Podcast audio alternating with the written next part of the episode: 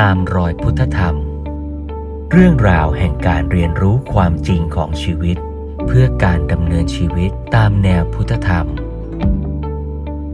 ชวนร่วมเรียนรู้กับพระครูเมธังกร วัดยาณเวศกวัน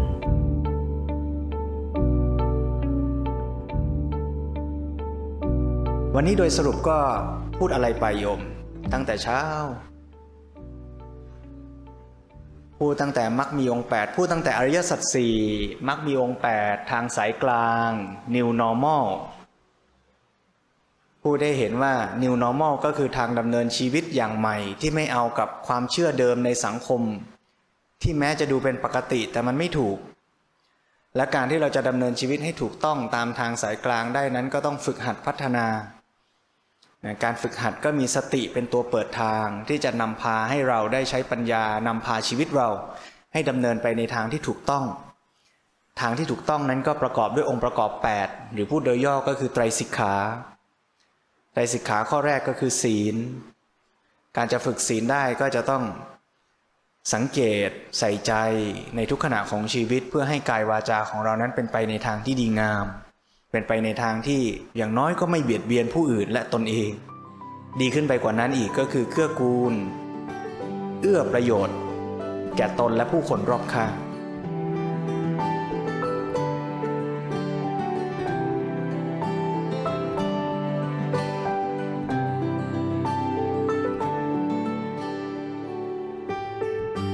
การจะมีศีลบริสุทธิ์ว่าโดยหลักปาริสุทธิศีลสี่ ก็คือการฝึกหัดสี่ข้อสี่อย่างหนึ่งก็คือปาติโมกสังวรศีล การรักษาข้อฝึกหัด แบบฝึกหัด หรือว่ากฎระเบียบกติกาของสังคมที่เราสมัครใจเข้าไปอยู่ร่วม เช่นการสมัครใจ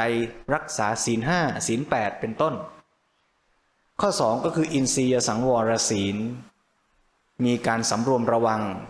ตาหูจมูกลิ้นกายในการที่จะเสพรับอินพุตเข้ามาสู่ชีวิตของเรา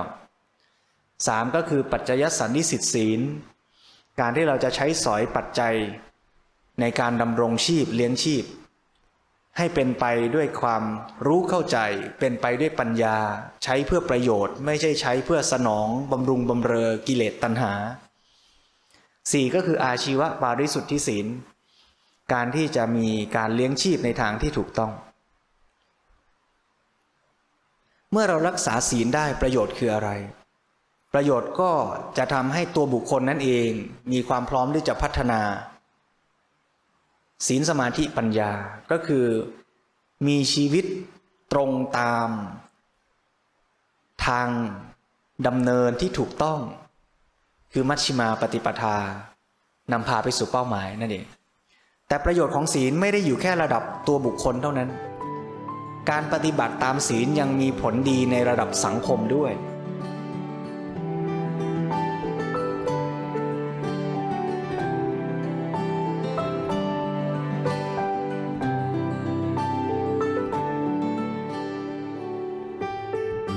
ตอนที่พระพุทธเจ้าบัญญัติสิกขาบทเนี่ย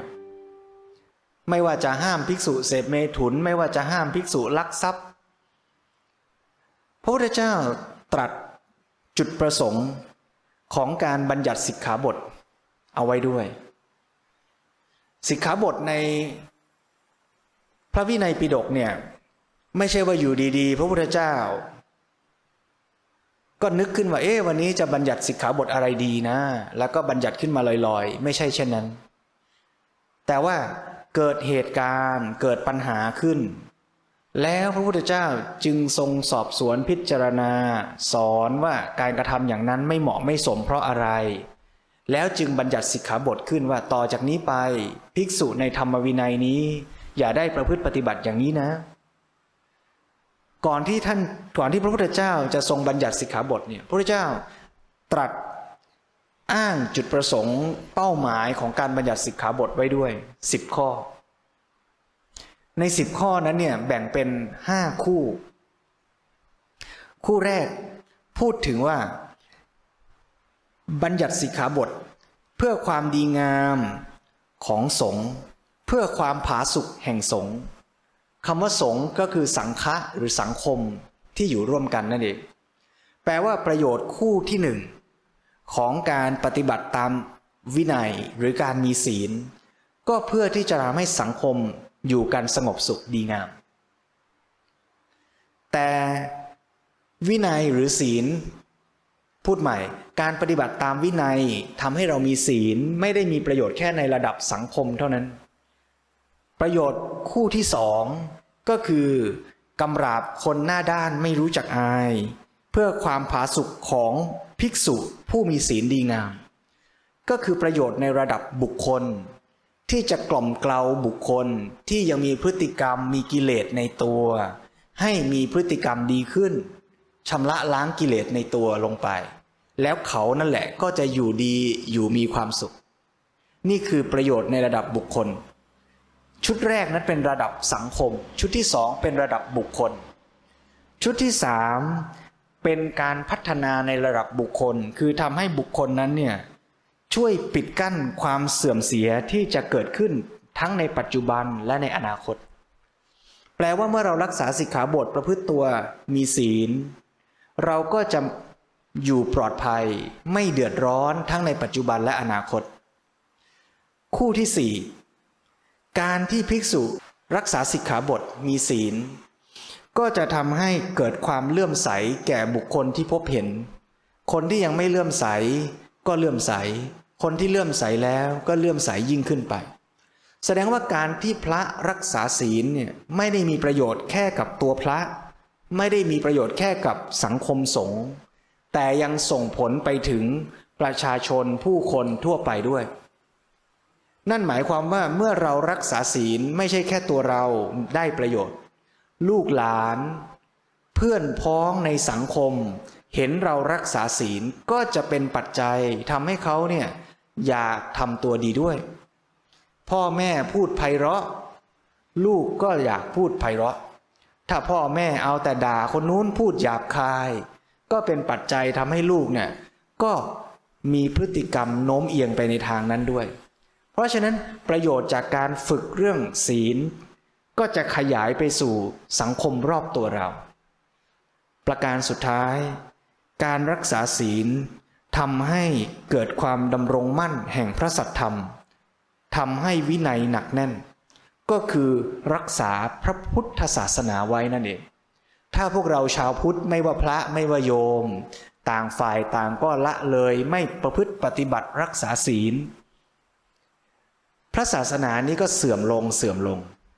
แต่การที่เราเอาตัวเราเข้าไปปฏิบัติไปฝึกไปลงมือทำ นั่นแหละคือการช่วยการรักษาพระพุทธศาสนาเอาไว้ เพราะฉะนั้นเมื่อเรารักษาศีลนี่ได้ประโยชน์ 5 ชุดเลย ประโยชน์ทั้งในสังคมที่เราอยู่ ประโยชน์แก่ตัวเรา ประโยชน์ในการพัฒนาตัวเรา ประโยชน์ในการทำให้ผู้คนที่พบเห็นเกิดศรัทธาเลื่อมใส อยากเข้ามาศึกษา อยากเข้ามาปฏิบัติ และทำให้พระศาสนานั้นมั่นคงยั่งยืนสืบไป เพื่อเป็นประโยชน์แก่ผู้คนต่อไปในอนาคต เพราะถ้าเราเห็นประโยชน์อย่างนี้เราก็มา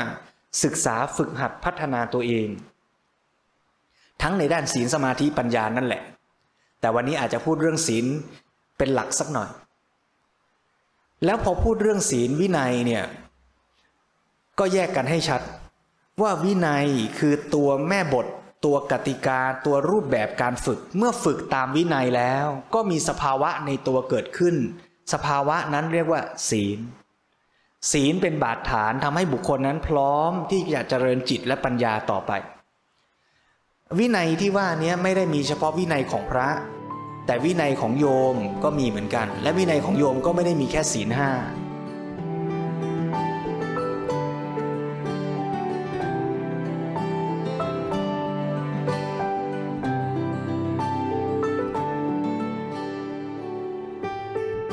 ท่านใดสนใจก็ลองศึกษา ในพระสูตร พระสูตรหนึ่งชื่อว่าสิงคาลกะสูตร อธิบายว่าคฤหัสถ์ญาติโยมผู้ครองเรือนก็มีวินัยเหมือนกัน เรียกว่าขีหิวินัยขีหิวินัยนี่ไม่ใช่มีแค่ศีลห้าแต่มีตั้งแต่ไม่ฆ่าสัตว์ ไม่ลักทรัพย์ ไม่ประพฤติผิดในกาม ไม่พูดจาโกหก ส่อเสียดหยาบคายเพ้อเจ้อไม่ติดมัวเมาในอบายมุก รู้จักเลือกคบคนดี รู้จักปฏิบัติต่อผู้คนรอบตัวในทิศทั้งหกให้ถูกต้องเหมาะสม รู้จักรักษาทรัพย์ หาทรัพย์ใช้จ่ายทรัพย์ ในทางที่เหมาะสม มีเป้าหมายในชีวิตที่ดี ปกครองอยู่กับผู้คนในสังคมโดยไม่มีอคติ จะเห็นว่าคำว่า วินัยของคฤหัสถ์เนี่ยมันคลุมความทั้งการที่เราจะจัดการดูแลตัวเราเอง พฤติกรรมของเรา ท่าทีที่เรามีต่อคนรอบข้าง พฤติกรรมที่เรามีต่อคนรอบตัว แม้แต่การใช้จ่ายทรัพย์ ก็อยู่ในระบบวินัย การมีเป้าหมายชีวิตที่ดีก็อยู่ในระบบวินัยที่จะทำให้เราดำเนินชีวิตไปในทางที่ถูกต้องดีงามได้ มันถึงมีคำว่าวินัยการเงิน วินัยในการบริหารเวลา วินัยในการจัดตั้งวางระบบนิสัยชีวิตของเรา ทั้งหมดนี้คือระบบวินัยทั้งสิ้น ขยายความออกไปแม้แต่เรื่องของการที่เราจะนั่งจะยืนจะเดินทำยังไงที่จะเหมาะสม ถูกต้องต่อร่างกายของเราเองก็คือไม่ทำให้เจ็บป่วย ถูกต้องต่อสังคมรอบข้าง ถูกกาละเทศะก็เรียกว่ามารยาท ถูกตามกฎระเบียบของสังคมก็เรียกว่าถูกกฎหมาย ถูกตามความนิยมหรือนิสัยที่สั่งสมมาเป็นพื้นฐานของสังคม ก็เรียกว่าประเพณีวัฒนธรรม ถูกต้องตามวิชาชีพที่เราทำก็เรียกว่าจรรยาบรรณทั้งหมดนี้คือระบบวินัยทั้งสิ้น ในระดับและความเข้มข้นหรือจุดมุ่งหมายที่แตกต่างไป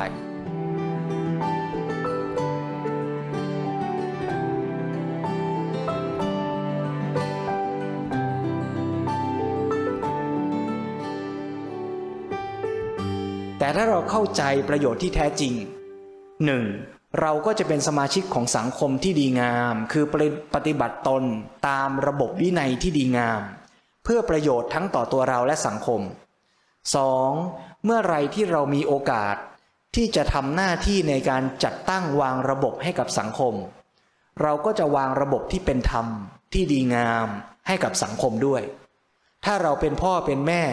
เราก็จะกำหนดกติกาในบ้าน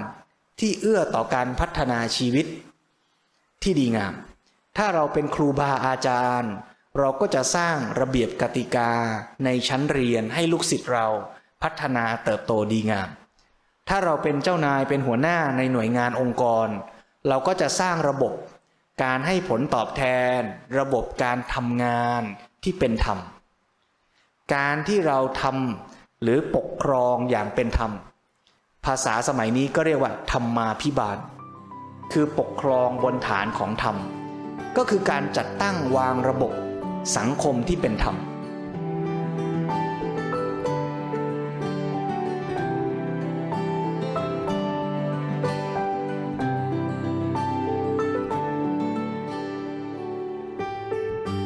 หลวงพ่อสมเด็จพระพุทธโฆษาจารย์ พูดว่า เมื่อเราศึกษาพุทธธรรมแล้วควรจะต้องมีหนังสืออีกเล่มหนึ่ง คู่กันกับพุทธธรรมก็คืออริยวินัย อริยวินัยไม่ได้หมายความว่าวินัยของพระ แต่หมายถึงการจัดตั้งวินัยคือระบบสังคมที่เอื้อให้คนเจริญและพัฒนาไปสู่ความเป็นอารยะ เพราะฉะนั้นไม่ว่าเราจะอยู่ในบทบาทไหนในสังคม เราก็สามารถช่วยกันสร้างอริยวินัยได้ ถ้าเราอยู่ในวงการการสอนการศึกษา เราก็สร้างการศึกษาที่สอดคล้องกับธรรม การศึกษาที่เอื้อให้คนเจริญไปสู่ความเป็นอารยชน ไม่ใช่การศึกษาที่หลอกล่อให้คนไปเป็นเครื่องมือของระบบทุนนิยม ถ้าเราอยู่ในระบบของนักปกครองเป็นผู้ออกกฎหมาย เราก็ออกกฎหมายที่เป็นธรรมให้กับสังคม ถ้าเราเป็นตำรวจทหาร เราก็ใช้อำนาจในการปกครองดูแลให้สังคมเป็นธรรม ถ้าเราเป็นหมอเราก็สร้างการแพทย์ที่สอดคล้องกับธรรม เพื่อเอื้ออำนวยให้ผู้คนนั้นมีสุขอนามัยที่ดีงาม ใช้ชีวิตเอื้อต่อการจะได้เจริญกุศลทำความดี ไม่ใช่ว่าทำการแพทย์เพียงเพื่อสนองตัณหาของคนมีตังค์ คนมีตังอยากหน้าขาว ก็เอาความรู้ไปพัฒนาให้คนหน้าขาว คนมีตังอยากจะไม่ตาย ก็ไปพัฒนาเครื่องยืดอายุ ให้คนมีตังไม่ตาย ถ้าทำอยู่แค่นั้น เราก็ไม่ได้สร้างการแพทย์ที่เอื้อต่อการสร้างสรรค์ระบบสังคมที่ดีงามเพราะฉะนั้นถ้าเราเข้าใจวินัยในความหมายกว้างอย่างนี้ เราก็จะพัฒนาในระดับตัวเรา ให้พัฒนาดีขึ้นด้วย เป็นปัจจัยต่อสังคมด้วย และถ้าเมื่อไหร่เรามีโอกาสที่จะจัดตั้งวางระบบวินัยให้กับสังคม เราก็จะวางวินัยที่สอดคล้องกับธรรมสร้างระบบวินัยระบบสังคมที่ดีงาม ก็เกิดเป็นหนังสือของหลวงพ่อสมเด็จที่แนะนำแนวทางในการที่จะพัฒนาสังคมให้ดีงาม บนฐานของธรรม เช่น หนังสือเรื่องนิติศาสตร์แนวพุทธ รัฐศาสตร์แนวพุทธ การแพทย์แนวพุทธ การศึกษาแนวพุทธ เศรษฐศาสตร์แนวพุทธ เป็นต้น เพราะฉะนั้นวันนี้ก็ขอชวนญาติโยมให้ได้ศึกษาปฏิบัติธรรมของพระสัมมาสัมพุทธเจ้าแล้วก็จะได้ พัฒนาตนเองด้วย แล้วก็นำพาสังคมนี้ไปในทางที่ดีงามด้วย เมื่อมีศีลดี ก็อย่าหยุดอยู่แค่มีศีลด้วย ก็จะต้องพัฒนาจิตใจและปัญญา ให้บริบูรณ์มักมีองค์แปดจึงจะสมบูรณ์พรั่งพร้อม แล้วก็จะได้ละกิเลส ได้สิ้นเชิง ก็จะได้ไม่เกิดทุกข์ไว้ในการปฏิบัติก็ เอวัง โดยสังเขปโดยประการชนี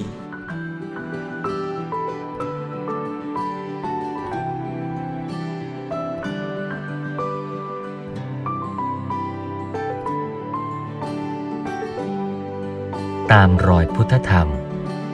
เรื่องราวแห่งการเรียนรู้ความจริงของชีวิต เพื่อการดำเนินชีวิตตามแนวพุทธธรรม